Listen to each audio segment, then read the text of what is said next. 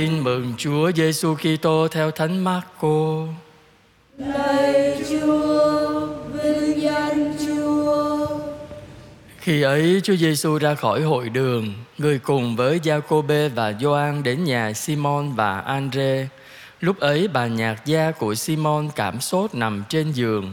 Lập tức người ta nói cho người biết bệnh tình của bà.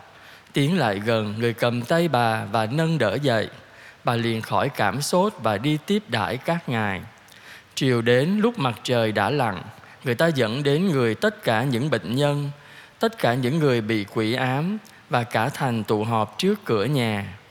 Người chữa nhiều người đau ốm, những chứng bệnh khác nhau, xua trừ nhiều quỷ và không cho chúng nói, vì chúng biết người. Sáng sớm tinh sương, người trỗi dậy ra khỏi nhà, đi đến một nơi thanh vắng và cầu nguyện tại đó. Simon và các bạn chạy đi tìm người. Khi tìm được người, các ông nói cùng người rằng: mọi người đều đi tìm thầy. Nhưng người đáp: chúng ta hãy đi đến những làng, những thành lân cận, để ta cũng rao giảng ở đó nữa. Và người đi rao giảng trong các hội đường, trong khắp xứ Galilêa, và xua trừ ma quỷ. Đó là lời Chúa. Lời Chúa Kitô, lời khen Chúa. Cầu nguyện và làm việc. Kính thưa quý bạn, chị em thân mến, trong bài Tin Mừng, Thánh Máccô kể lại cho chúng ta nghe việc Chúa Giêsu đi làm việc vất vả. Ngài chữa bệnh cho rất nhiều người, rồi đi rao giảng khắp nơi. Nhưng mà chúng ta thấy cuối cùng thì sau khi mà làm việc xong, Ngài vẫn dành thời giờ để cầu nguyện. Thế tại sao Chúa Giêsu đi cầu nguyện làm gì? Chúa Giêsu là Chúa mà, cần gì phải cầu nguyện? Nhưng mà chúng ta đừng có quên yếu tố Chúa Giêsu vừa là Thiên Chúa, đồng thời vừa là con người. Ngài làm việc nhiều, Ngài cũng biết mệt chứ. Nhưng mà không phải vì lý do bận nhiều công việc mà Chúa Giêsu không cầu nguyện. Bởi vì Chúa Giêsu hiểu rằng cầu nguyện chính là lúc Ngài tìm lại sức mạnh cho chính mình. Cho nên cầu nguyện đem lại sức mạnh cho người ta. Và khi người ta làm việc là lúc người ta thể hiện cái niềm tin, cái điều mà người ta cầu nguyện. Vậy thì cầu nguyện và làm việc nó đi đôi với nhau. Chúa Giêsu không có dừng làm việc, nhưng mà Ngài cũng không quên cầu nguyện. Ngài luôn luôn chu toàn cả hai, làm việc và cầu nguyện. Thế thì trong thực tế chúng ta thấy làm sao? Chúng ta có giữa làm việc với cầu nguyện, mình sẽ chọn cái gì? Thường mình thích làm việc à, tại làm việc cũng vui hơn. Bên ngoài ai cũng thấy. Và chúng ta có một cái cám dỗ lớn là cái gì?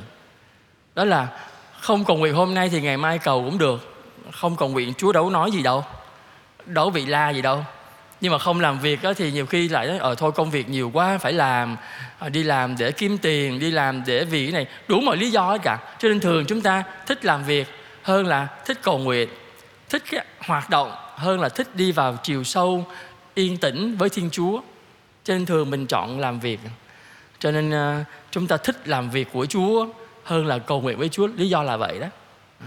Nhưng chúng ta đừng có quên, một cái máy đó mà chạy liên tục, không có dừng lại, không lúc nào nghỉ, sẽ có một ngày nó tự dừng lại. Tại sao vậy? Nó hư, nó không chịu nổi, nó nóng máy quá, nó chịu không nổi, tự nó dừng à. Mình không cho nó dừng, nó cũng dừng à.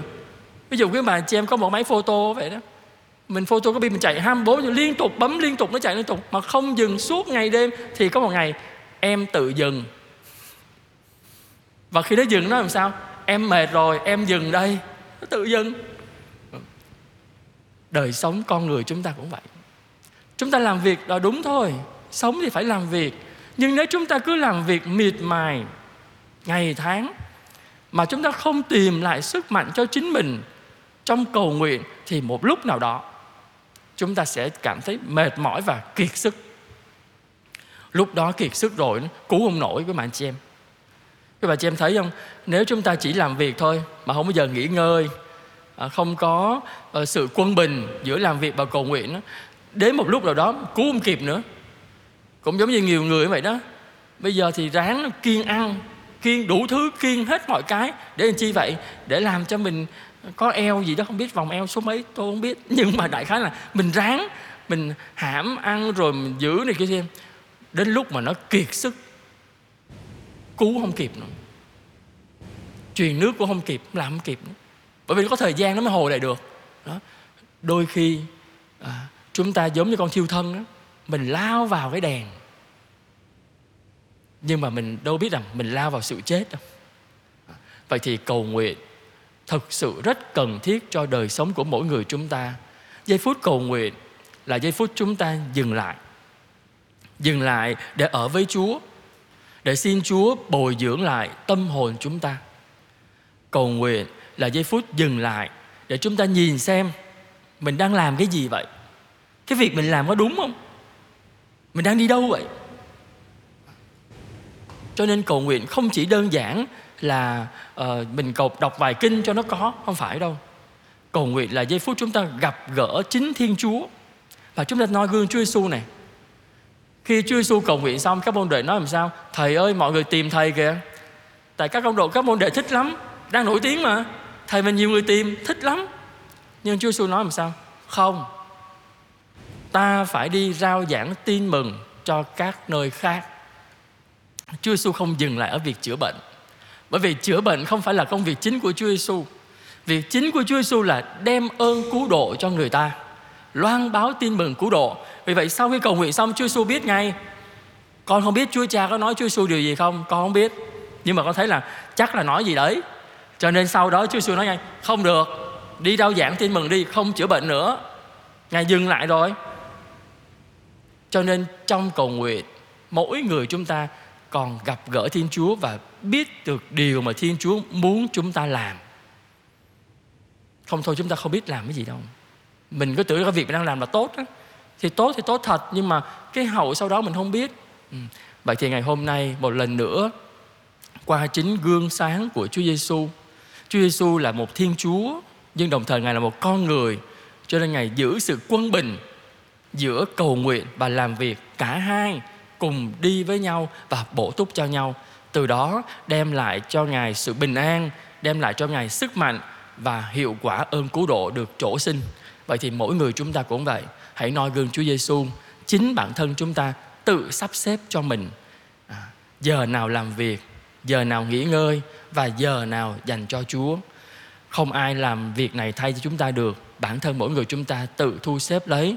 Và mình biết rằng cầu nguyện chính là điều cần thiết trong cuộc sống của chúng ta, để chúng ta tìm lại được sự bình an, niềm vui và chúng ta không bị lạc lối trong chính cuộc đời chúng ta. Amen.